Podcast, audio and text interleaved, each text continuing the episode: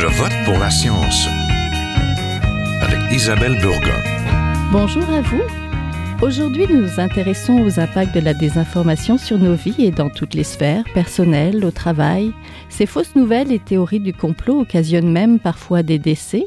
Selon le comité d'experts du Conseil des académies canadiennes, la désinformation visant la COVID-19 serait responsable de près de 3000 décès, car selon ce rapport, près de 198 000 cas et 13 000 hospitalisations liées à cette maladie entre le 1er mars et le 30 novembre 2021 auraient pu être évités. Lors de la crise sanitaire, il y a eu beaucoup de polarisation, de remise en question des décisions sanitaires et des conflits interpersonnels dans les familles et dans les milieux de travail. Les théories du complot autour de la vaccination et l'apologie des produits de santé qui pouvaient être dangereux ont eu des conséquences sur la santé de nombreux Québécois, sans compter la santé psychologique. Quels sont les impacts de la désinformation sur nos vies? Restez là, nous en parlons tout de suite.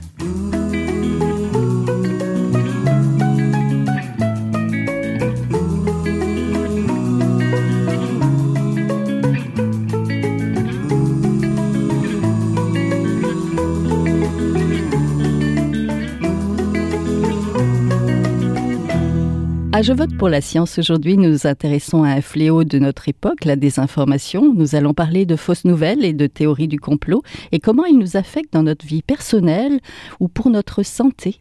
Pour le faire, je suis en compagnie de Louis Audet Gosselin, directeur scientifique et stratégique au Centre de prévention de la radicalisation menant à la violence. Bonjour. Bonjour. Je suis aussi en compagnie de David Morin, professeur à l'école de politique appliquée à l'Université de Sherbrooke et co-titulaire de la chaire UNESCO en prévention de la radicalisation et de l'extrémisme violent. Bonjour. Bonjour, ça va bien? Oui, ça va bien. Vous êtes aussi auteur du livre avec la professeure Marie-Ève Carignan, Mon frère est complotiste, paru en 2022, c'est bien ça? Absolument, dont la sortie en France d'ailleurs était euh, il y a quelques, semaines. Entendu, on va en parler. Donc bonjour, il y a eu beaucoup de désinformation autour de la Covid, il y a un terme pour ça, infodémie selon l'Organisation mondiale de la santé. Nous pourrions faire toute une série d'émissions sur la désinformation. Je vous invite d'ailleurs à réécouter Nuance, notre balado qui donne la voix aux personnes hésitantes face à la vaccination. L'agence Science Presse lance aussi actuellement un nouveau balado du nom de Détecteur de rumeurs, le balado. Allez écouter ça. La désinformation et les théories du complot ont pris d'énormes proportions avec la crise sanitaire de la Covid. Elles seraient même à l'origine de décès, selon un rapport récent du groupe d'experts du Conseil des académies canadiennes. Peur, méfiance, réseaux sociaux, ce sont en fait nos vulnérabilités, nos croyances et nos émotions qui parlent. Pour commencer, comment prend naissance cette désinformation et comment elle se propage, Monsieur Gosselin? Bon, comment elle prend naissance La désinformation, euh, en définition, c'est la, création ou la circulation d'informations qui sont qui sont fausses, euh, donc euh, sciemment. Donc, euh, prend des acteurs qui sont mal intentionnés, qui, qui, pour des raisons politiques personnelles ou monétaires veulent faire circuler certaines informations erronées et donc qui, va circuler par différents biais, par des relais via l'ignorance, via euh, les algorithmes des réseaux sociaux. Il y a vraiment plusieurs facteurs et on voit une accélération de euh, cette circulation-là et, on a beaucoup de mal à, contenir euh, cette circulation-là de ces dernières années. Oui, ce n'est pas tout à fait nouveau la désinformation, contrairement à ce que je disais tout à l'heure, mais là, ça prend de l'ampleur. Professeur Morin, quels sont les dangers et les dérives de cette désinformation? Oui, alors en fait, il y, a, plusieurs niveaux de, de, de danger, évidemment.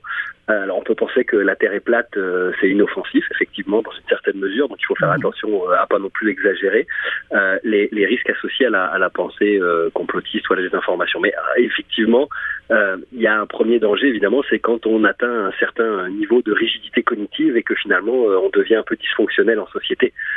Donc par exemple, qu'on est très prosélyte en milieu de travail et qu'à un moment donné, ça se répercute sur les collègues, donc qu'on risque de perdre notre emploi ou qu'on pense qu'à l'école, on est en train euh, effectivement de laver le cerveau de nos enfants et donc on les retire euh, de, l'école et que on fait soi-même l'éducation aux enfants, etc. vous avez, je dirais, un premier niveau qui est vraiment le niveau individuel. Vous avez un deuxième niveau euh, qui est plus attrait à, la question de, l'extrémisme violent éventuellement. Et donc, on voit, hein, et puis la plupart des experts le disent bien et le notent, si tous les complotistes ne sont pas nécessairement extrémistes, la plupart des extrémistes partagent quand même des idées somme toute très complotistes qui visent notamment à exagérer l'ampleur éventuelle d'un complot, mais aussi à déshumaniser l'adversaire, l'ennemi qu'on est en train de dénoncer. Donc là, on voit que ça peut aussi être un moteur discursif de, de passage à l'acte. Et le dernier élément ou le dernier niveau, à mon avis, les plus collectif, sociétal, euh, c'est celui euh, de la baisse de confiance dans les institutions. Et là, évidemment, euh, l'exemple le plus le plus marquant, c'est toute la question de la présumée fraude électorale aux États-Unis aux dernières élections, qui a quand même convaincu hein, une part importante des sympathisants républicains, et qui, dans une certaine mesure, ce nouveau récit-là a conduit à une tentative de finalement renverser le pouvoir et un, un gouvernement élu démocratiquement. Donc vous voyez, au, dernier niveau, au niveau le plus important à mon avis, c'est vraiment le fait que la désinformation, les théories du complot peuvent vraiment alimenter finalement cette défiance euh, dans les institutions euh, démocratiques, qui, soit dit en passant, et je m'arrêterai là, mais méritent évidemment aussi euh, qu'on les critique, qu'on essaye de les améliorer, qu'on dénonce les injustices et les choses qu'elles ne font pas correctement, bien entendu. Oui, chez nos proches, à partir de quel moment on doit s'inquiéter? Oui, alors oui, bah effectivement, euh, dans le dans, dans, le livre que vous évoquiez en introduction, euh, il y a une psychiatre qui euh, qui donne un peu le, si vous voulez, le, niveau. Elle dit finalement, c'est quand on s'aperçoit que la personne devient dysfonctionnelle. Socialement. Que là, au moins pour elle, il y a des raisons euh, de, de, de s'inquiéter. Et donc peut-être effectivement, quand on voit par exemple une rupture complète avec les proches, etc., c'est là que ça devient souvent assez assez problématique et que peut-être que c'est important, bah, quand on l'observe finalement, mmh. d'essayer de maintenir un, un, lien éventuellement avec la personne, de comprendre, de l'entendre, d'écouter les griefs qui sont sous-jacents, parce que souvent derrière le discours, par exemple complotiste, bah, il y a aussi des éléments parfois de détresse, un sentiment d'injustice, etc. Donc peut-être d'aller écouter ça euh, et de soi-même. Et puis ça, ça existe. Et puis bah, Louis euh, va vous en parler euh, tout à l'heure, évidemment. Mais je sais que le centre, notamment, par exemple, a mis sur pied des groupes de discussion pour les gens dont des proches finalement ont embarqué dans ce type d'idée radicale-là. Ça peut faire du bien aussi d'échanger, de comprendre qu'on n'est pas seul face à ça, etc. Oui, Monsieur Gosselin, justement, quels sont les facteurs qui poussent certaines personnes à adhérer à des discours de désinformation? Il y a vraiment plusieurs facteurs et il n'y a pas un profil type euh, d'adhérent. Euh, c'est vraiment au cas par cas. Il y a quand même des facteurs qu'on retrouve beaucoup, euh, entre autres l'isolement. C'est vraiment un facteur qu'on voit dans, dans, beaucoup, dans beaucoup de, cas.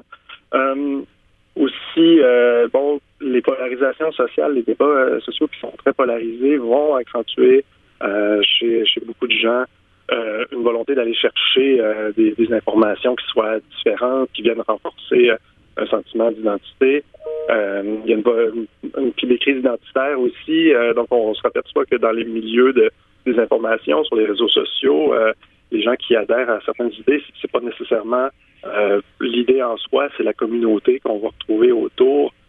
donc, c'est un mélange d'isolement volonté de, trouver une communauté d'appartenance euh, et euh, une insatisfaction aussi. Euh, ça peut être vraiment au niveau euh, très personnel euh, des, des, événements négatifs qui sont survenus dans, la vie, mais c'est ça peut être aussi frustration face à l'ensemble de la société, sentiment de ne pas être entendu, de ne pas être écouté, que notre voix porte pas.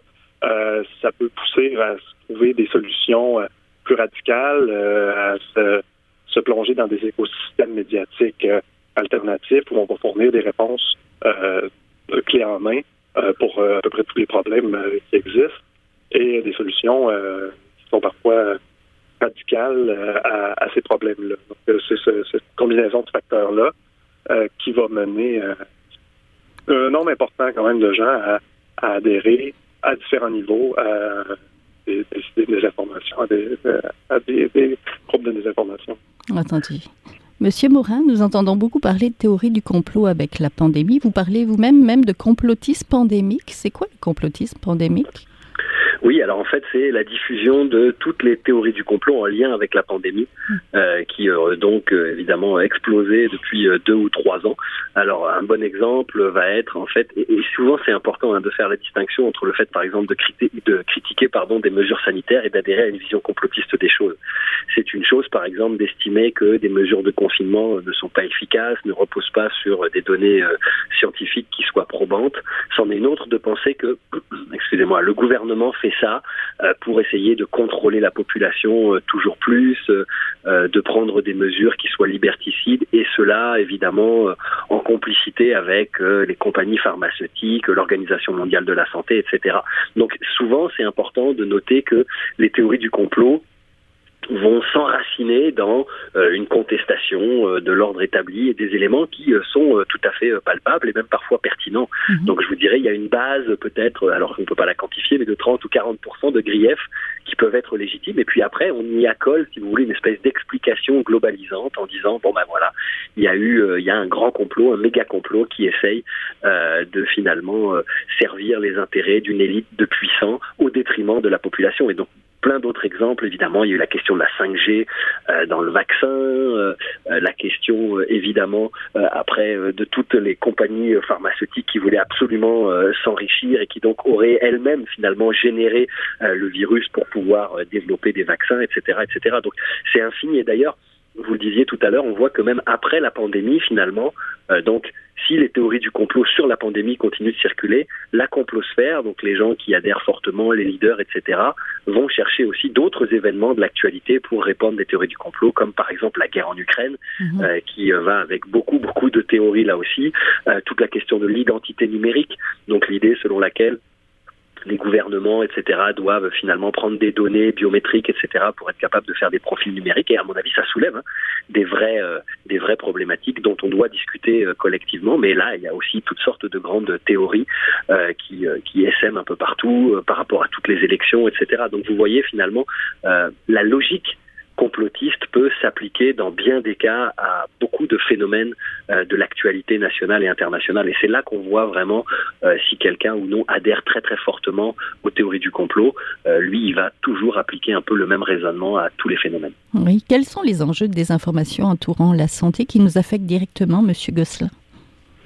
Bon, concernant la santé, il y a vraiment un risque avec la désinformation d'adhérer à des, euh, des idées qui soient vraiment euh, euh, dommageables pour les pour les individus. Donc, vous avez mentionné l'OMS qui c'est de chiffrer le, nombre de morts par la désinformation. Beaucoup, c'est des gens qui ont sont adhérés à, à des théories anti-vaccins ou à des théories que la pandémie n'existait pas, jusqu'à en mourir. donc, ça, c'est vraiment un enjeu de santé qui euh, est, euh, mondial et qui n'est pas nouveau. Les, mouvements de vaccin existent depuis euh, assez mhm. longtemps. Les mouvements de sciences de médecine alternative existent depuis un certain temps. Dans le milieu scientifique, on sonnait l'alarme depuis assez longtemps. Euh, la pandémie a vraiment cristallisé ce mouvement-là, l'a fortement politisé et euh, l'a mis en lien avec d'autres d'autres mouvances populistes, anti-autorité.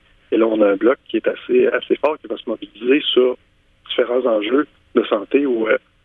Mais là, le, principal euh, enjeu, là, c'est vraiment au plan individuel euh, des croyances alternatives à euh, les gens vont adhérer tellement fortement qu'ils vont carrément se laisser mourir plutôt que de, d'aller chercher un vaccin. la science, d'aller chercher un vaccin, d'aller chercher des soins appropriés, parce qu'on en vient à croire que les médecins, le système de santé, la science font partie d'un grand complot mondial, sont, sont là pour s'enrichir ou pour des fins euh, vraiment néfastes. Et donc, il faut se, détacher de ce mouvement-là. On va voir, euh, il y a vraiment une panoplie de, croyances euh, qui ne sont pas nécessairement cohérentes entre elles et des gens peuvent adhérer à plusieurs croyances qui sont contradictoires. mais le sentiment vraiment anti-élite qui va pousser à, à rejeter toute forme de soins, ça c'est une préoccupation qui est assez importante. Oui, professeur Morin, vous vous intéressez au complotisme et à l'extrémisme violent à tous les niveaux. Vous avez écrit un ouvrage avec la professeure Marie-Ève Carignan, Mon frère est complotiste. Pourquoi cet ouvrage d'abord? Ben écoutez, ça correspondait un peu en fait. Euh, on a on a rencontré beaucoup de monde depuis euh, depuis le début de la pandémie, donné beaucoup de conférences et euh, ce qui revenait vraiment beaucoup de la part des gens, c'est que ils étaient confrontés à un phénomène qu'ils comprenaient pas nécessairement bien dans leur environnement immédiat, que ce soit leur famille, leur cercle d'amis ou leur milieu de travail, et que donc ils avaient besoin de clés. Donc ça c'était le premier le premier élément. Ils avaient besoin de clés de compréhension, savoir comment agir, etc. Donc on a ça c'était vraiment la première le premier objectif du livre, essayer de, de faire quelque chose d'assez assez pratique avec peut-être des, des, des, conseils, mais bien humbles évidemment, sur cet enjeu-là. Et le deuxième objectif qui nous apparaissait non moins important, c'était d'essayer de voir si on pouvait reposer les bases finalement d'un dialogue social. Il nous semble que depuis deux trois ans, euh, euh, la pandémie a quand même contribué à polariser beaucoup euh, la société. Et donc on souhaitait aussi avec ce livre dire bon est-ce que finalement alors qu'on sort un peu de la crise pandémique, on est capable de regarder ce qui a fonctionné, pas bien fonctionné et puis peut-être d'essayer de restaurer une forme de, dialogue incluant évidemment les gens qui adhèrent très très fortement aux théories du complot parce qu'il y a d'autres crises hein, qui pointent leur nez à l'horizon que ce soit des crises économiques, la crise écologique évidemment. Et on a l'impression que il faut qu'on ait cette conversation collective maintenant parce que euh, sinon on est en train de se payer des années très très compliquées euh, si on conserve cette polarisation sociale quand il va falloir prendre des mesures drastiques face aux phénomènes qui risquent de continuer de marquer nos sociétés dans les années et les décennies à venir. Oui, Monsieur Morin, selon vous, quels sont les impacts des théories du complot sur le plan individuel, la santé psychologique aussi, ou particulièrement? Ouais, ben comme le disait euh, Louis, euh, des fois dans l'application des mesures euh, sanitaires, ça peut évidemment avoir des, des implications immédiates. je vous dirais le, le, principal élément probablement parfois c'est une forme de, de, rigidité cognitive, mais comme on le voit, et c'est pas juste à propos du complot, comme on peut le voir dans parfois le militantisme politique, l'intégrisme religieux, etc. Donc ça c'est évidemment sur le plan individuel un effet un effet important. C'est intéressant dans le livre en fait, parfois aussi la, une, des, des personnes qu'on interrogeait, une ex-experte, disait ben, ça peut aussi, dans une certaine mesure, et là ça va un peu à l'encontre de votre sujet, mais jouer le rôle euh, d'anxiolytique. C'est-à-dire à court terme, la théorie du complot va apporter euh, euh, des réponses simples à des situations complexes, peut rassurer dans une certaine mesure les gens quant à leur compréhension de l'environnement, apaiser leurs leur craintes, leur redonner une certaine forme de pouvoir. Alors ça peut être utile à court terme sur le plan individuel, mais ça n'en est pas moins problématique et potentiellement toxique collectivement parlant à moyen et long terme. Oui, parce qu'on veut des réponses. Oui, absolument. Monsieur Gosselin, la désinformation touche aussi de multiples autres enjeux, comme l'environnement, par exemple. Mhm. Oui, ben, David l'a évoqué. Euh, la, pandémie euh, de COVID-19 a, vraiment cristallisé, a politisé euh, des mouvements complotistes qui, qui mhm. pour, plusieurs existaient déjà, mais leur a donné une audience beaucoup plus grande et donc on, on y accole vraiment cet enjeu-là, mais on voit que il y a euh, le mouvement de climato-sceptique est, renforcé par cette espèce de cristallisation des mouvements complotistes on voit un transfert à mesure que la crise sanitaire s'estompe. les gens qui ont adhéré au mouvement anti-mesures sanitaires, au mouvement anti-complotiste, transfèrent cette énergie-là et ce, ressentiment-là vers, envers les élites vers d'autres enjeux. Et là, avec les mesures euh, euh, environnementales qui vont sont prises par euh, certains gouvernements, avec les, milieux scientifiques qui prônent des mesures plus drastiques, ben, les gens qui ont adhéré à un discours voulant que les, scientifiques étaient corrompus au, sol d'une élite malfaisante vont, dans bien des cas, transférer cette révolte-là vers les, les scientifiques euh, sur, euh, l'environnement. Donc, euh, c'est les enjeux vont se multiplier et donc il y a des risques de débordement et de violence hein, d'accentuer la polarisation autour de ces enjeux-là, de cibler les militants environnementaux, de cibler les, scientifiques qui qui parlent d'environnement ou qui tirent la, sonnette d'alarme. On voit déjà des, des mouvements selon lesquels le GIEC c'est un espèce de, complot il y a, vraiment un, glissement là et l'écosystème euh, de désinformation qui euh, s'est renforcé et qui s'est bâti euh, durant la pandémie avec des médias, avec le soutien même de certains plus ou moins ouverts de certains gouvernements. On a pas aux États-Unis, au Brésil. cet écosystème-là existe et va servir à, canaliser des, une grogne euh, populaire euh, contre euh, d'autres mouvances.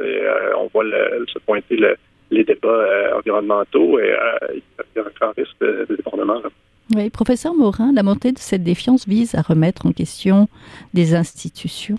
Vous l'avez dit. Qu'est-ce qui nourrit les théories? Il doit y avoir aussi les réseaux sociaux, j'imagine, parce que plus on y va, plus on est dans une bulle de, des informations. Je ne sais pas. Oui, alors absolument. Euh, c'est sûr que les réseaux sociaux, à, défaut d'être un facteur, sont clairement un vecteur. Mhm. C'est un, accélérateur de particules. Ah. Euh, donc c'est sûr que ça permet de vraiment euh, populariser toutes sortes de théories, de rejoindre vraiment beaucoup plus de monde que, que auparavant. Euh, c'est un fait. Comme vous le disiez aussi, effectivement, les bulles de filtre qu'il y a un phénomène d'enfermement dans une, espèce de logique euh, finalement complotiste où les gens qui sont sur tel ou tel site, enfin, ils voient évidemment sur leur page, leur profil, etc., arriver beaucoup d'informations là-dessus. Donc, c'est sûr qu'on s'aperçoit que finalement, les réseaux sociaux peuvent accroître vraiment ces tendances un peu un peu négatives, euh, mais il n'en reste pas moins que, euh, selon moi, euh, il faut vraiment pas occulter hein, la question des réseaux sociaux et à mon avis la, conversation même avec les grandes plateformes de savoir qu'est-ce qu'on fait, notamment dans le cas de désinformation de masse. Donc euh, s'il y avait un conflit armé, etc. Est-ce qu'on a les moyens, par exemple, de euh, limiter finalement la diffusion de ce type de, de messages? On l'avait vu aux États-Unis, notamment avec la campagne de Monsieur Trump à la dernière élection et le mouvement QAnon qui appelait vraiment de plus en plus hein, à des actions violentes ou musclées. donc là, les, les grandes plateformes avaient finalement fait un peu de, ménage.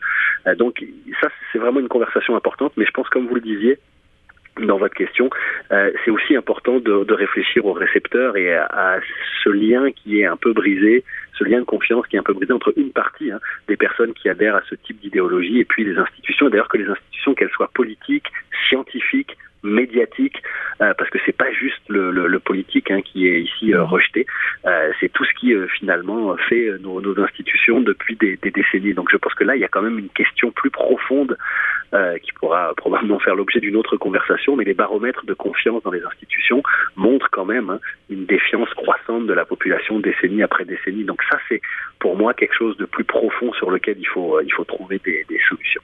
Oui, Monsieur Gosselin, justement, comment prendre en compte une colère ou une remise en question des autorités dans le cadre démocratique. Une colère qui peut être justifiée parfois. Oui, euh, David l'a mentionné, euh, une partie des, griefs euh, sont légitimes et une société démocratiques sont loin d'être parfaites. Le système démocratique est loin d'être d'être parfait et ça fait plusieurs années qu'on voit une déconnexion, une sorte de détachement d'une partie de la population envers les institutions démocratiques qui sont plus comme étant bon peut-être un peu impersonnel, euh, technocratique. Euh, on n'a pas l'impression que qu'on peut changer grand-chose. Euh, donc, une des solutions, c'est vraiment de rapprocher les institutions de la population, des gens, des préoccupations, que les, les, les gens qui sont au sein des institutions évitent vraiment de, de, de polariser, de stigmatiser des, des groupes, parce que c'est cette colère-là, c'est le sentiment d'être d'être marginalisé ou d'être pointé du doigt euh, qui est à la base d'une recherche d'une vérité alternative ou d'une solution alternative.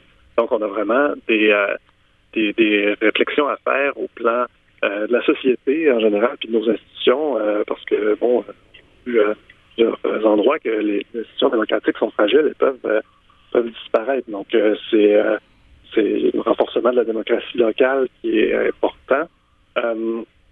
et au niveau plus local où, euh, disons, il faut vraiment avoir des, structures, des ressources qui soient à l'écoute des, euh, des griefs. Euh, parce que pour que cette colère-là puisse être entendue, il faut qu'on puisse avoir des, espaces où on, on, puisse aller crier un peu notre colère ce qui fonctionne pas bien. oui. Et donc être dans l'écoute vraiment de de, de, jamais racheter. Où il y a, pendant la pandémie, on a eu beaucoup de, de, polarisation, une espèce de discours un peu normatif où les gens qui critiquaient les mesures sanitaires étaient euh, euh taxés d'idiots euh, ou de toutes mhm. sortes de, de noms. Euh, ça a été assez assez néfaste et ça a servi beaucoup à renforcer une identité. maintenant, les gens, il y a des gens qui vont revendiquer l'étiquette de complotiste et vont se sentir interpellés à chaque fois qu'on parle, même de mhm. complotiste, peu importe le, le, le ton ou euh, la façon dont on le fait. Euh, donc, euh, de façon à, à, écouter de façon individuellement les griefs de, de, de, la population, des gens qui ne se sentent pas représentés, et de fournir des, des façons de s'exprimer au sein de nos, nos institutions démocratiques. C'est une tâche qui est pas facile, mais qui, est quand même urgente à, commencer. Oui. Monsieur Morin, pour terminer très rapidement en mode solution, comment on renoue le dialogue avec ce frère complotiste? Ouais, il n'y a pas de recette miracle. On s'est essayé un peu dans le livre sur la base de, discussions avec euh, euh, toutes sortes d'experts, mais également des gens euh, dont les proches se sont se sont un peu radicalisés.